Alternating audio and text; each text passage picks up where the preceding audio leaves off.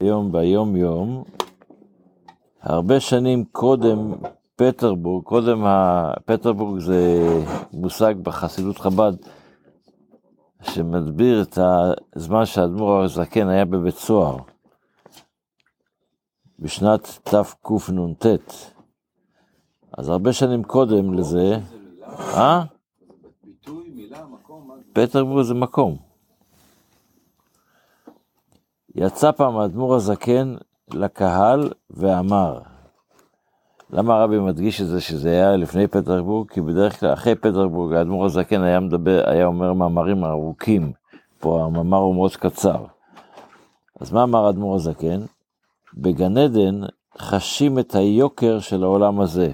אנחנו פה לא מבינים כל כך מה המיוחד שאנחנו יכולים לנצל את עצמנו פה בעולם הזה. אבל בגן עדן חשים את היוקר של העולם הזה, ואיך האדמו"ר הזקן אמר, לא מבית מלאכי השרת, לא רק המלאכי השרת מבינים את הקדושה המיוחדת שיש פה בעולם הזה, אפילו הנאצלים הראשונים, היו נותנים הכל, כל מי שנמצא בגן עדן היה נותן הכל, עבור להגיד אמן יהי שמי רבה של יהודי, שאומר בכל כוחו, כשיהודי אומר יהי שמי רבה בכל כוחו, מה פירוש בכל כוחו? בכל כוונתו, כפשוטו, בכל כוונתו, לא שהוא צועק חזק, אלא השאלה אם הוא מבין את מה שהוא אומר, הוא מתכוון. שהוא לגמרי, מה פירוש? בכל כוונתו, היינו שהוא לגמרי בתוך זה. כשהוא אומר אמן יהי שמי רבה, הוא בתוך העניין, מה זה יהיה, אמן יהי שמי רבה? השם של הקדוש ברוך הוא יתרבה בעולם הזה. וזה היה כל המאמר. אבל המאמר הזה, הקצר הזה, הוא פעל כזאת התלהבות והתלהטות אצל השומעים, שכל השנה אמרו אמן יהי שמי רבה בהתלהבות. יש בגמרא אומרת במסכת שבת, אומרת הגמרא, כל האומר אמן יהי שמי רבה ומבורך בכל כוחו, רש"י אומר מה זה בכל כוחו? בכל כוונתו, קוראים לו גזר דין של 70 שנה. אז האדמו"ר הזקן פשוט מסביר את זה הרבה יותר לעומק, מה הכוונה של הדבר הזה, וזה מה שלמדנו עכשיו. בהלכה, אנחנו עדיין בנושא של יין נסך, אז עד עכשיו דיברנו על יין נסך של גוי, גוי נגע ביין, גוי עשה את היין,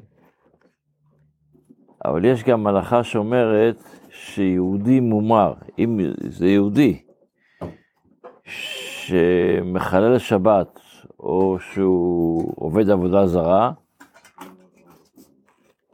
אם הוא מחלל שבת בפרהסיה, שהיום בימינו כמעט ואין כזה דבר, כי היום בימינו כל היהודים אפילו הם מחללי השבת, הם תינוקות שנשבו, אבל עדיין נזהרים בזה. אז אותו יין, אם הוא לא יין מבושר שלא עבר בישול, צריך להיזהר מלשתות אותו, ולכן במקומות שיש שם מלצרים, שלא שומרי שבת, צריך להגיש שהיין יהיה יין מבושל.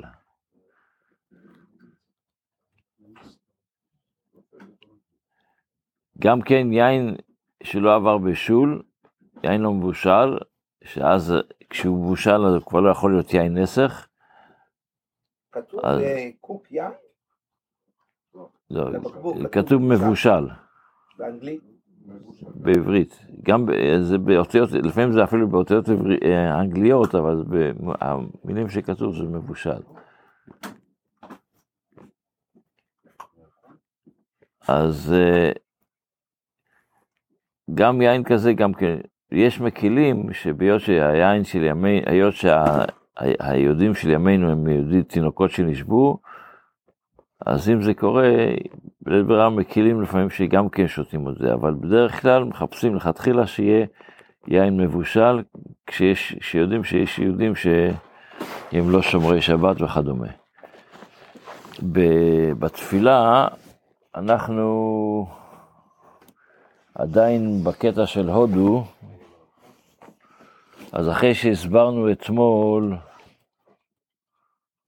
את זכור החמך השם חסדך כי מולם הימה, שזוכר אתמול אמרנו שמולם הימה זה או שמתחילת הבריאה כבר הקדוש ברוך הוא ריחם על האדם הראשון, או מולם הימה ברגע שהאדם הראשון שכל אחד נברא.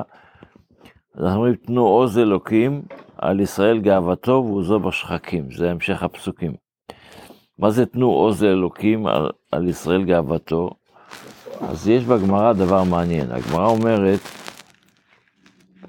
אמר רבי יצחק, מניין שהקדוש ברוך הוא מניח תפילין? ככה אומרת הגמרא במסכת ברכות, דבב, שנאמר, נשבע השם בימינו בזרוע עוזו. בימינו זה תורה, בזרוע עוזו אלה תפילין, שנאמר השם עוז לעמו ייתן, אז ומניין שעוז זה תפילין, שנאמר, וראו כל המארץ, כי שם השם נקרא לך ויראו ממך, זה הגמרא. זאת אומרת, בעצם הקדוש ברוך הוא מניח תפילין, מה פירוש הוא מניח תפילין, מה כתוב בתפילין? הגמרא ממשיכה, בדיון שם בגמרא, הגמרא שואלת, תפילין דמרי עלמא, מה כתיב בי?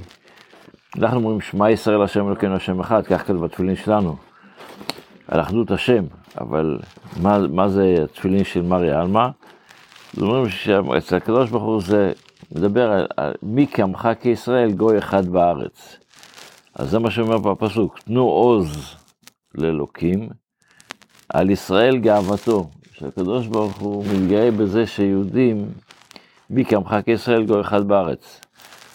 אבל איפה רואים את זה? ועוזו בשחקים. העוז של הקדוש ברוך הוא זה לא פה בעולם הזה, הוא מניח תפילין, הוא מניח תפילין בשמיים. זה הכוונה של העניין. אחרי זה יש להמשך של הפסוקים, נורא אלוהים יש בקדשך, אז זה כבר נדבר מחר, אני רוצה שיהיה לנו יום טוב, בשורות טובות.